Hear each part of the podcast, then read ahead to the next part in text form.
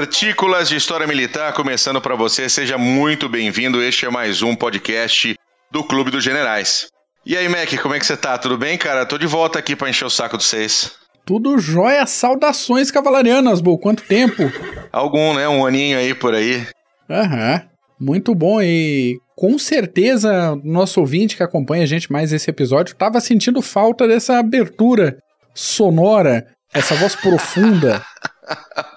Não, você faz, você faz muito bem, Mac. Você faz muito bem esse, esse papel de, de, de host aí, sem dúvida nenhuma. E hoje estamos só nós dois, né? O, o Paulo hoje não pôde, então a gente vai fazer um PHM rapidinho.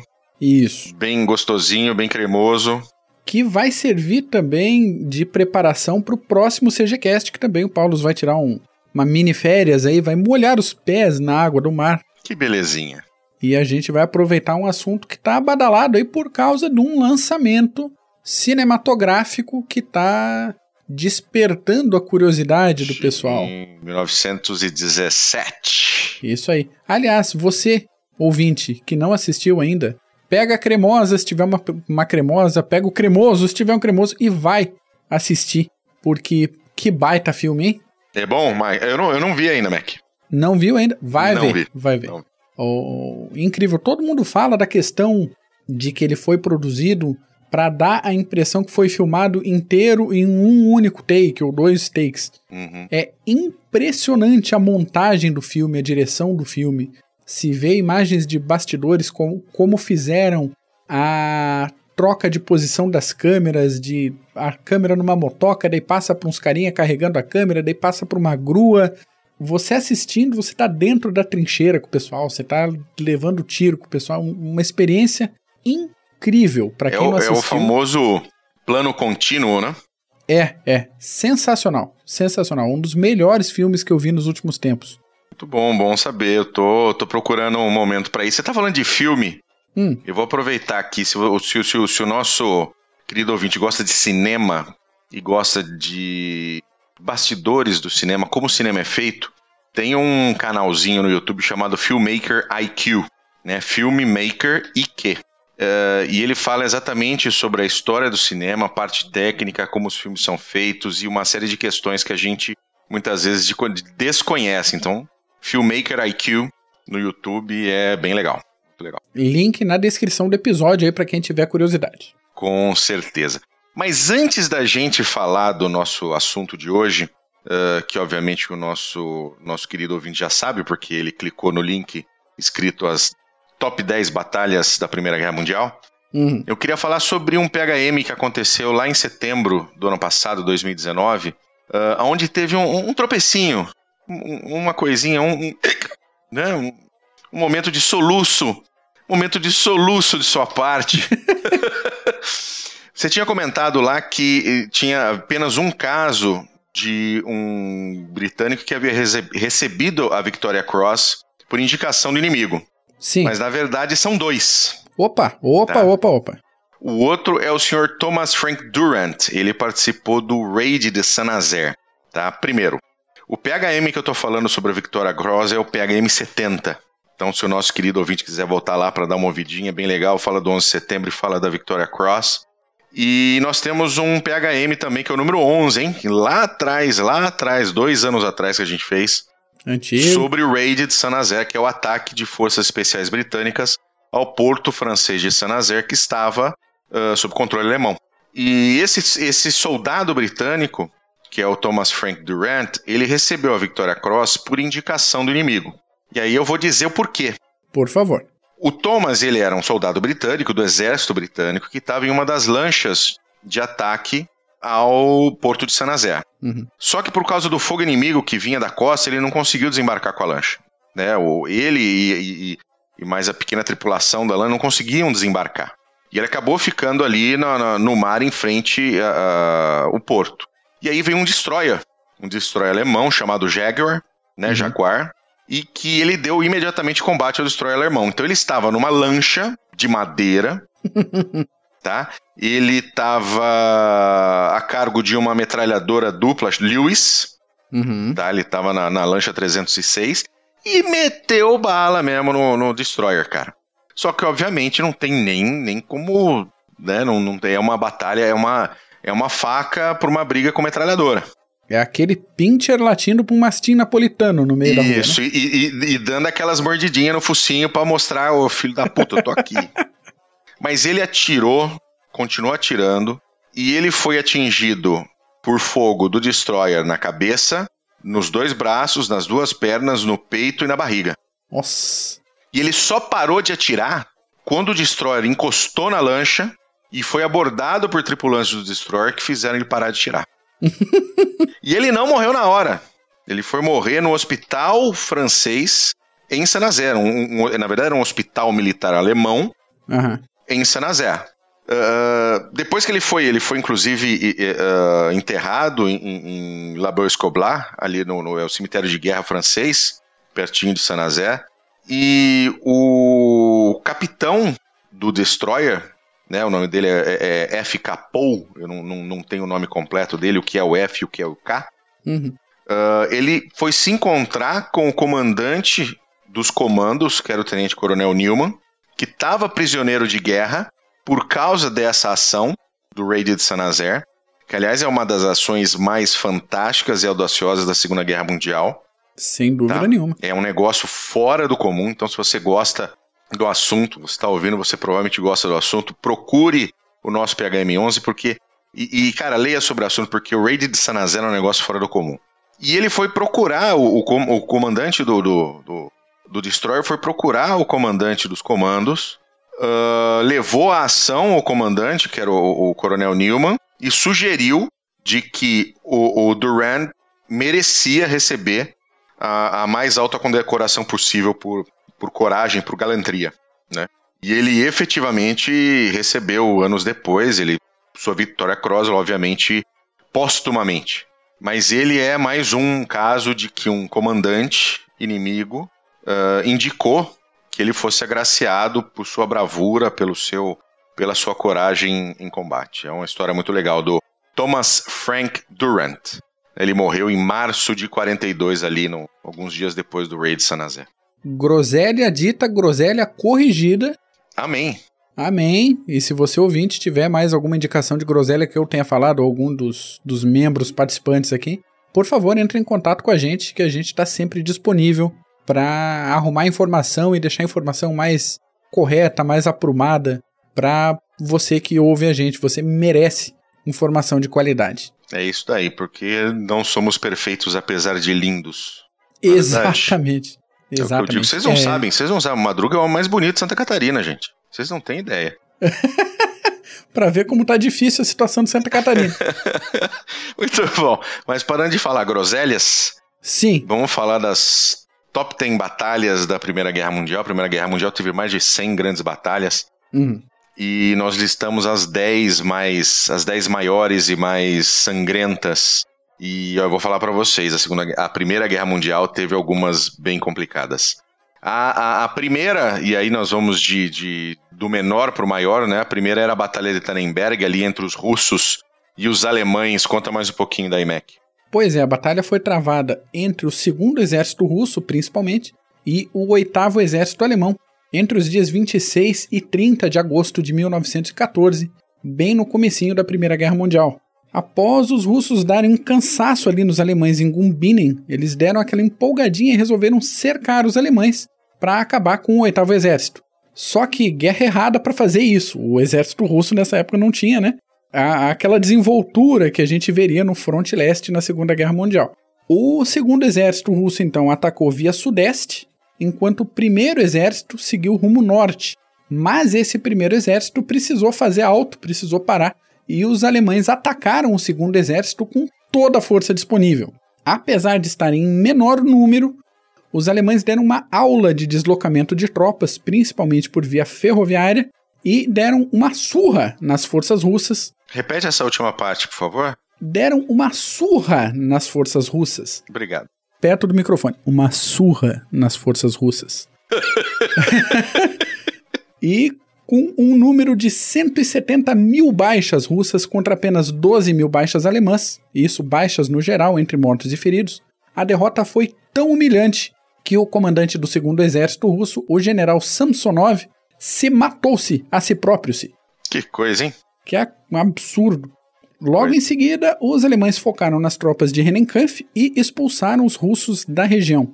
O único ponto positivo, pensando no lado aliado, foi que essas tropas alemãs permaneceram no leste, o que provavelmente permitiu a vitória aliada no Marne, que a gente vai falar daqui a pouco.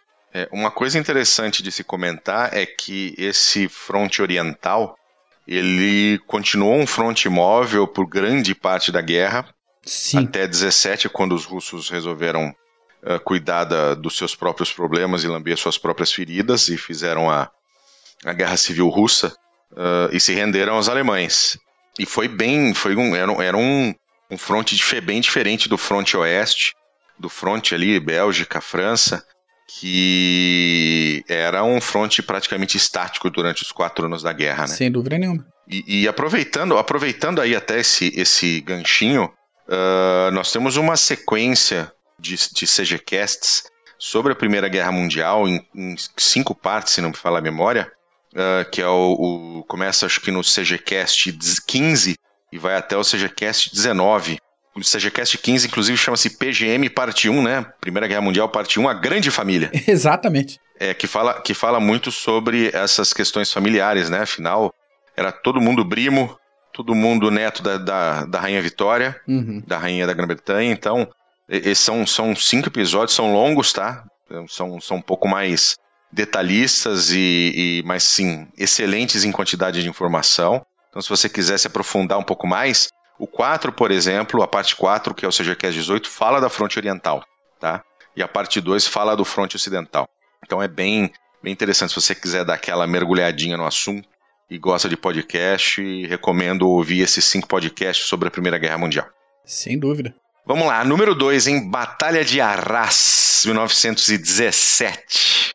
Pois é, 1917, o fronte oeste já estava estável, estático praticamente há dois anos, como você bem comentou. As baixas continuavam aumentando e nada de uma campanha decisiva para encerrar a guerra, nem de um lado nem de outro.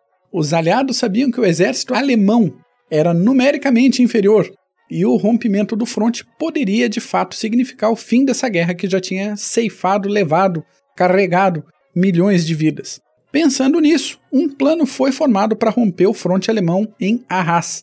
A batalha finalmente começou no dia 9 de abril de 17 e o primeiro objetivo era que tropas canadenses capturassem a localidade de Vimy Ridge para apoiar um avanço britânico pelo centro do fronte. Algumas semanas depois, no dia 16 de maio, o avanço britânico tinha sido completamente bloqueado.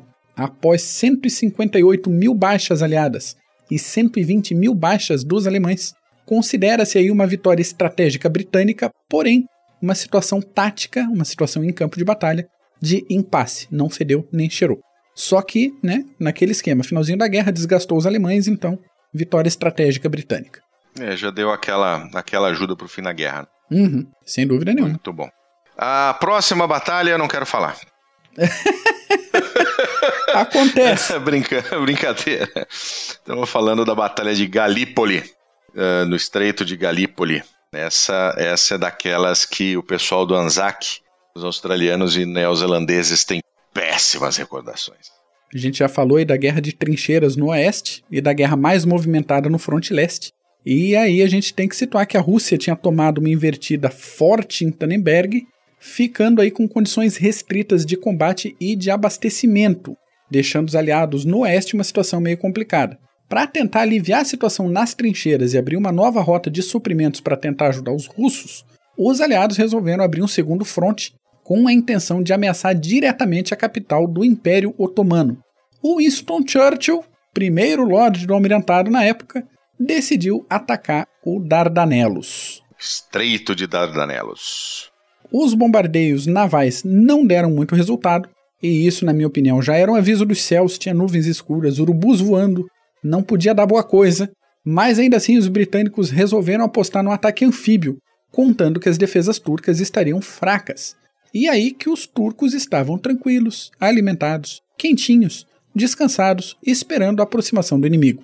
A situação evoluiu rapidamente para uma batalha de atrito, muito parecida com as trincheiras da França, e as tropas mistas da Inglaterra, França, Índia, Austrália, Nova Zelândia e Canadá tiveram 220 mil baixas, os turcos tiveram 253 mil, e a vitória turca foi a base moral para a formação da Turquia moderna depois da queda do Império Otomano, e essa formação sob a liderança de Kemal Atatürk.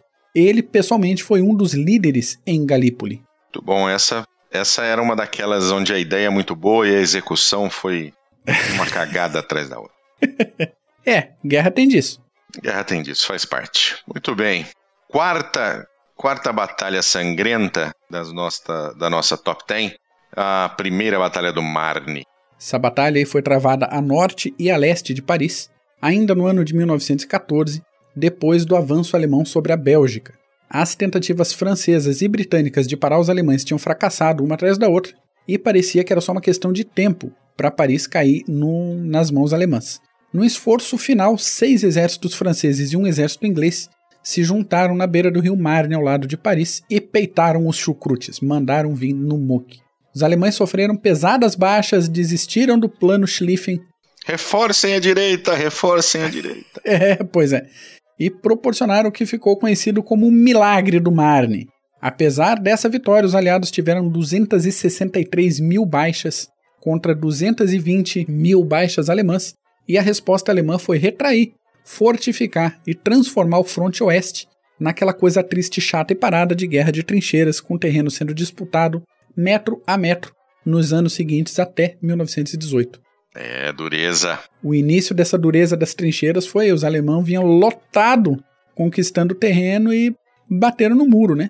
Pois é, basicamente. Uhum. O, o, plano Schlieffen, eu dei, essa, eu dei esse grito aí do reforço à direita, porque o plano Schlieffen tinha, era um movimento de pinça e o lado direito é o lado que vinha fazendo, passando o rodo ali na Bélgica, Países Baixos, e que onde teoricamente fazia o envolvimento das tropas aliadas, uhum. que foi um envolvimento que no fim das contas aconteceu muito 20 anos depois, mais de 20 anos depois, no, no, em 1940, na invasão alemã à França e aos Países Baixos, né, na Segunda Guerra Mundial. Bando de chucrute rancoroso, né? Exatamente. Então, essa questão do reforço em a direita, porque dizem que no plano Schlieffen, esse original, é, o lado direito não estava tão reforçado como deveria uhum. para fazer esse, essa pinça e esse envolvimento das tropas aliadas. Veio o milagre do Marne, a famosa historinha dos táxis, né, Mac? Exatamente. A famosa historinha dos táxis parisienses levando as tropas pro, pro front e virou essa, essa putaria de trincheiras aí depois. Muito bem, agora brilha, Mac. brilha, campanha da Sérvia, número 5. Campanha da Sérvia começou com a invasão pelas tropas do Império Austro-Húngaro, depois do assassinato do Francisco Ferdinando. Tudo bem que teve aquele negócio todo. Quem ouviu aí o, o nosso CGCast da Primeira Guerra Mundial primeiro episódio lá, lembra. Quem não ouviu, fica aí a dica. Teve o ultimato de julho com 10 demandas. Oito dessas demandas foram atendidas. Mas o pessoal, principalmente o alto comando alemão, queria mesmo era guerra. E uma confusãozinha entre a Áustria e a Sérvia evoluiu para o conflito que trouxe para a briga a Alemanha, França, Inglaterra, Itália, Rússia, Império Otomano, Japão e tantos outros países, até a gente daqui do Brasil mandou gente para lá. Porém, falávamos da campanha da Sérvia, e na Sérvia a coisa foi feia de verdade. 300 mil soldados sérvios perderam a vida, além de 800 mil civis. Isso é gente pra caramba. Fazendo uma comparação aí, 27% da população sérvia morreu na campanha. Isso contra, fazendo a comparação, 17% na França, 15% na Alemanha, 11,5% na Rússia e 10% na Itália. Um terço praticamente. É. Uhum. Mesmo após a vitória em campo, as atividades de resistência continuaram por toda a guerra. Isso porque a campanha da Sérvia teve mais de uma fase. Ela durou um pouco mais e, e realmente essa parte da resistência foi complicada. E aí eu vou abrir um, um a parte para falar do Mackensen, Augusto von Mackensen, que é o nick que eu escolhi para representar no Clube dos Generais. Quem não sabe do que a gente está falando? Mentira! Aconteceu. Depois eu explico esse negócio, fica para outro episódio.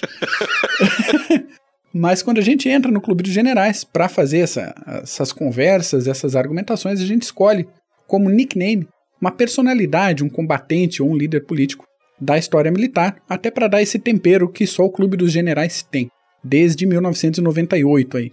Então, senhor August von Mackensen, nascido lá em 1849, veterano da Guerra Franco-Prussiana, Na Primeira Guerra Mundial, comandou o 17º Corpo de Exército na derrota alemã em Gumbinen e na vitória em Tannenberg.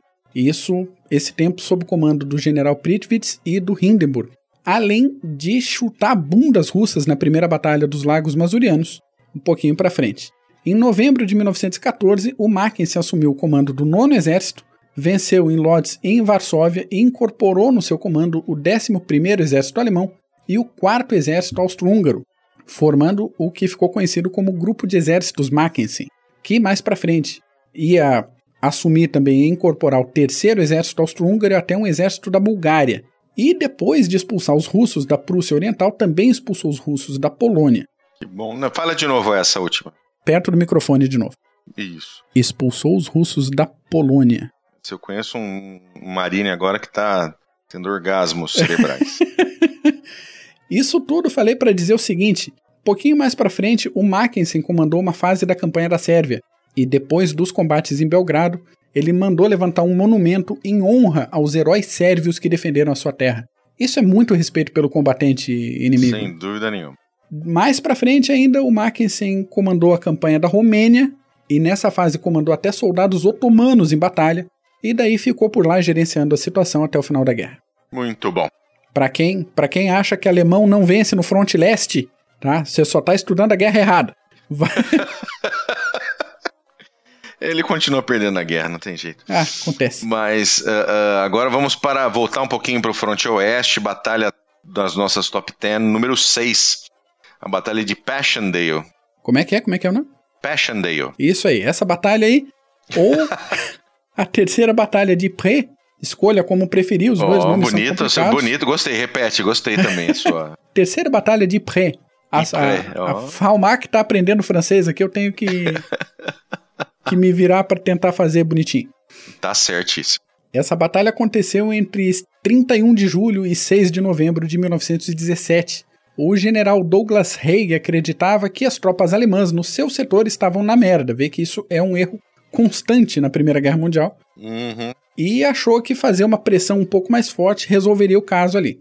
Uma vitória inicial em Messines empolgou o Haig para um ataque de infantaria, que começou no dia 31 de julho, mas essa infantaria teve um pequeno problema de umidade. Choveu horrores, choveu cântaros nos 30 dias anteriores à batalha, e os sistemas de drenagem da região também tinham sido destruídos. Isso significa que os fuzis travavam, encheram de barro, não atirava, tinha barro nos soldados até onde o sol não brilha, os veículos atolavam o tempo todo e alguns buracos no terreno eram tão fundos que teve caso de afogamento de soldados e afogamento de cavalo. Impressionante, hein? Pô, é... Isso que é uma poça de lama. pois é. Os ataques realizados no mês de agosto, setembro e outubro também não foram lá muito melhores, mas a conquista da pequena vila de Passchendaele, é isso? Opa! A apenas 100%. que ficava a apenas 7 quilômetros do ponto inicial da ofensiva, foi o suficiente para que a ofensiva fosse declarada um sucesso. E ok, 7 quilômetros de disputa entre o dia 31 de julho e 6 de novembro. É, para vocês terem uma ideia da merda que foi aquilo lá. Exato. Uh, uma, uma, uma foto muito, muito impressionante que você acha facilmente uh, fazendo a sua procura aí, onde você quiser, no Google, onde mais for necessário. Você tem fotos de comparação da vila de Passchendaele antes e depois do ataque, uhum. depois da batalha. É impressionante. É impressionante. Vai lá ver. E para quem tem referências literárias aí, para quem leu Tolkien, a região ali em volta de Mordor quando o pessoal tá andando e tá vendo os cadáveres embaixo d'água e que não pode olhar muito, senão, né, pode acontecer alguma coisa. Isso tudo foi inspirado na Batalha de Passchendaele. Muito bom. Batalha de Verdun. Então, difícil, hein? Essa é, essa é essa também, né? Essa daí do Somme, essas são foda. É. A Verdun foi a mais longa batalha da Primeira Guerra, uma das mais difíceis. Foi de 21 de fevereiro a 19 de dezembro de 1916. E nessa situação, o general alemão Erich von Falkenhayn planejou a ação especificamente para ser um moedor de carne para os franceses. Ele tinha a intenção de acabar com a vontade francesa de continuar a guerra, e se os franceses saíssem, muito provavelmente os britânicos teriam que negociar a paz. Ou pelo menos assim pensava o Falkenhayn. Nunca dá para saber o que, que, o que, que os ingleses estão pensando na, numa situação. Os avanços iniciais foram promissores para os alemães, mas os franceses conseguiram segurar a paçoca e os britânicos acabaram salvando a situação, abrindo os trabalhos no Somme. Vamos deixar assim hoje a Batalha de Verdun, porque a gente está preparando um episódio gostosinho, cremosinho sobre Verdun para a semana que vem. Exato. Então a gente só deixa o aperitivo aqui, porque a gente vai voltar nesse assunto.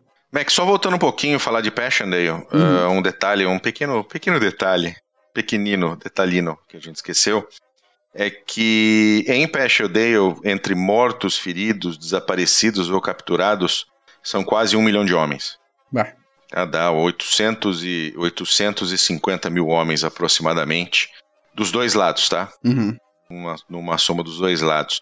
E Verdun, nós tivemos. Aí, aí os números são, são complicados porque entenda o seguinte, eh, amigo ouvinte. Quando iniciavam os, os trabalhos de artilharia, depois da artilharia, às vezes a artilharia durava uma semana. Então imagina uma semana de artilharia na sua cabeça, preparando o ataque por terra. Depois você tem o ataque por terra acontecendo algumas vezes ao dia e você não consegue tirar os corpos uh, da terra de ninguém. Então no fim das contas, você tem muita gente que desaparece. Então, o número de baixas em, em Verdun, ele, pode, ele vai de 600 a 900 mil baixas, né? Isso, mortos, feridos, desaparecidos, etc. Tá? Então a gente vai aí entre os 600 mil e os 900 mil mil homens, quase um milhão de homens, entre mortos, feridos, desaparecidos e etc. Pulverizados, enterrados e afins. O famoso MIA, né? O famoso, famoso MIA, Missing in Action. É isso aí. Tá só como um detalhezinho para você entender que a coisa vai ficando cada vez cada vez pior à medida que a gente vai vai andando. E a, e a próxima é o Some. Pois é. O Some que a gente comentou agora foi pensado justamente para aliviar a pressão alemã no setor de Verdun, onde os franceses estavam envergados e quase rachando no meio. A batalha começou com um bombardeio de sete dias, o clássico, chovendo aí granada na cabeça dos alemães. Bombardeio aqui é artilharia, viu, gente? Isso não aí. é bombardeio aéreo, não. Só que isso não teve muito efeito, porque normalmente as trincheiras alemãs eram boas, bem construídas, fundas, e os alemães ficavam razoavelmente bem abrigados nesse tipo de, de situação. Eles estavam ali dormindo de casulinho, né? Ah, de conchinha, de colherinha. É, é conchinha com a lagarta dentro. Maldade isso aí.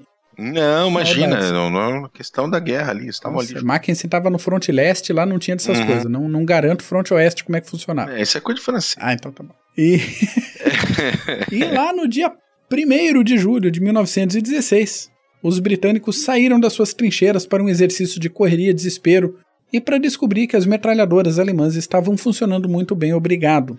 Ainda assim, novos ataques foram realizados pelos britânicos e continuaram a pressão, arrancando quase 10 quilômetros de território das mãos dos chucrutes. As baixas britânicas foram de mais de 600 mil homens, sendo que só no primeiro dia foram 40 mil feridos e 20 mil mortos. Os alemães tiveram mais de 500 mil baixas. Dá para ter noção do impacto que foi para o moral no fronte doméstico na Inglaterra saber que em um dia 20 mil homens morreram e 40 mil ficaram feridos em um dia de batalha. É, e, e um outro detalhe que causou mais impacto, isso depois ele vai acabar se. ele vai acabar refletindo na ação britânica durante todo o período de ascensão de Hitler, do nazismo, e todo aquela, aquele trabalho de apaziguamento para não ter uma nova guerra. Naquela época, os regimentos, as companhias, elas eram formadas nas vilas, nas pequenas cidades. Então você tinha, por exemplo, o, o, o regimento Northumberland, era formado todo da vila de Northumberland. Então, todos esses caras, todos esses homens, pais, filhos, irmãos, eles iam juntos para a batalha. Então, tem muitos casos onde pequenas vilas, pequenas cidades britânicas e francesas uh, terminaram a guerra sem qualquer homem na cidade. Todos os homens morreram. Todos os pais, todos os filhos, todos os irmãos, todo mundo sumiu. Acabou, acabou a vila. E, e isso ficou muito preso dentro do, do imaginário britânico que levou a toda a política de apaziguamento, que acabou, obviamente, era um. Apesar de ser uma política errada naquele momento, a gente falando agora como engenheiro de obra pronta, né? Sim. É algo que eu não, eu não, eu não, eu não critico muito, apesar de, de, de ser Churchill e de ser uh, churchilliano até, até o osso, mas uh, faz sentido, tá? Faz sentido que o governo Baldwin, o próprio governo do Chamberlain, a maneira com que eles trabalharam todo esse processo uh, de apaziguamento, tentando evitar a guerra, tentando evitar que outra geração morresse. Uhum.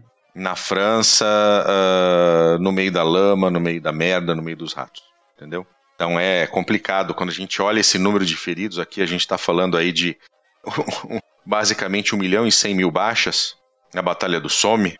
Então dá para imaginar que o que, que foi para a sociedade, não só britânica, tá? Britânica, francesa, alemã, é que a sociedade alemã depois teve um outro tipo de encaminhamento, vamos dizer assim, Sim. e era uma sociedade diferente da britânica e da alemã que levou ela ao rearmamento, etc. Mas é, é, é complicado, cara. Bem complicado. E essa Batalha do Som foi o número 8. Isso. 1 milhão e 100 mil baixas. A nona é a ofensiva da primavera. E aí a gente está encaminhando já pro, pro finalzinho da guerra, né? Ah, nessa situação, nessa ocasião, a Rússia já tinha pedido para cagar e ter ido embora em 1917, cuidar dos problemas dela lá, que só foi resolver 80 anos depois, é isso? Os alemães. Basicamente. É. Os alemães puderam redirecionar as tropas do fronte leste para o fronte oeste, engrossando o caldo lá nas trincheiras. Esse reforço e o avanço que foi executado a partir dessa movimentação de tropas é a chamada Ofensiva da Primavera, ou Ofensiva Ludendorff, em homenagem ao comandante alemão, que planejou uma ofensiva linda, mas esqueceu que a tropa precisa de comida e de munição. É, detalhes, né? Detalhes tão pequenos de nós dois. É, é me dá combustível e coturno que eu vou. Tá, uhum. A ideia dele era resolver a situação no front antes que os americanos chegassem para reforçar os aliados em campo. A ofensiva começou no dia 21 de março de 1918, com uma chuva de artilharia seguida de um avanço pesado pelo campo que miou em 18 de julho, após mais de 230 mil baixas, isso considerando só o exército alemão. Daí para frente foi surra atrás de surra do, dos alemães e não, não teve mais jeito. Estima-se aí mais ou menos 1 milhão e 500, 1 milhão e 600 mil baixas em toda a ofensiva da primavera. Impressionante também, não? Lembrando que nesse momento, você até comentou antes, né? Ofensiva criada para acontecer antes dos, dos americanos chegarem e os americanos participaram, né? Exato. Estavam uhum. do outro lado na ofensiva com, com o John Pershing e realmente mais de um milhão e meio de baixas não, não, é, pra pouca, não é pouca bosta, não. Lembrando que você comentou, né? Não tinha munição direito, não tinha comida, não tinha coturno, não tinha roupa, mas também não tinha na Alemanha, tá? A Alemanha já estava fodida porque existiu, desde, desde o começo da guerra, existia um bloqueio naval britânico que teve muito sucesso em impedir a chegada de suprimentos para a Alemanha, vindos de fora, vindos pelo mar. E tem até a famosa Batalha da Jutilândia, que né, tentou mudar um pouco essa situação, mas que só serviu para fazer a, a marinha alemã ficar escondida nos portos depois da, da Jutilândia em 1916. Mas é 1 milhão e 500 mil baixas na ofensiva de primavera. É, não é fácil, não. O que dá para considerar de forma bem resumida, mas bem resumida mesmo, na situação da Alemanha na Primeira Guerra, é que acabou o dinheiro, né? Basicamente. Acabou o dinheiro, não tinha mais como manter a guerra, e daí vamos assinar o armistício. Não, não foi travado o combate dentro da Alemanha, os franceses, os britânicos não invadiram a Alemanha, nada, e isso gerou também aquela falsa sensação de traição e tudo que foi explorado depois na década de 20, e daí é, é, daí. é história. Muito bem. E a número 10, a pior de todas, né, é a ofensiva dos 100 dias. E aí, já no finalzinho da guerra, a ofensiva que, que levou a Alemanha à bancarrota final. Né? Entre março e julho de 18, a gente comentou aqui, os alemães conduziram a ofensiva da primavera e conseguiram aí avanços importantes no fronte oeste, conseguindo de novo chegar a cerca de 75 quilômetros de Paris. Mas comprometendo a logística que estava acostumada com aquele fronte mais estático. O problema é que, enquanto isso, os aliados estavam juntando forças em Amiens e deram uma sova nos alemães, arrancando 13 quilômetros de fronte em um só dia de contra-ataque. Daí para frente, pressão em cima de pressão. Os alemães foram empurrados para trás lá da linha Hindenburg e, em novembro, pediram o pinico. Tem gente que estima, tem historiador que estima cerca de 7 milhões de baixas contando aí cerca de 1 milhão e 800 mil mortos. É cruel. Faltou dinheiro e estava começando a faltar gente para combater, né? Cruel. E aí, antes disso, ainda teve a Revolta dos Marinheiros, tem mais uma série de, de outras batalhas, né, Mac, que, que, que vale a pena falar, mas essas são as top 10 batalhas da PGM, pelo menos as mais sangrentas, entre as 100 batalhas que. mais ou menos 100 batalhas que tiveram a, a Primeira Guerra Mundial. Seleção arbitrária nossa, ficou coisa fora, como Jutilândia é, Caporeto, Cambrai e várias outras batalhas importantes também, mas daí a gente pode voltar em próximos PHMs, em próximos CGCast, como a gente vai fazer com o próprio Verdun. Então prepare-se que tem fogo comendo semana que vem aqui com de novo. certeza, Jutilândia eu espero ansiosamente, com o nosso querido Almirante Reider, para fazer essa da Jutilândia aqui. Vamos, vamos organizar, vamos entrar em contato essa semana já, vamos ver, vamos marcar com ele. Muito bom. Então tá certo. Mac, é isso. É isso por hoje. Meu caro ouvinte, se você gostou desse episódio, acha que alguém mais pode gostar também, compartilhe o link do episódio com alguém, faça essa pessoa feliz escutando a gente aqui no Clube dos Generais. Bull, obrigado pelo retorno. Vamos, vamos tocar vamos, essas gravações vamos, vamos aqui, tocando né? aí, ver o que, que, o que, que dá. Tá bom? Então, querido ouvinte, muito obrigado. Bom novamente estar junto de vocês. Uh, não esqueçam, tem o um linkzinho nosso da Amazon aí para você dar aquela ajudinha para o Clube dos Generais sem pagar nada mais. E vamos tocando e a gente ainda, ainda vai falar mais de Primeira Guerra Mundial aí pra frente. Beleza? Valeu, Mac. Valeu, valeu. Valeu, gente. Um grande abraço. Tchau.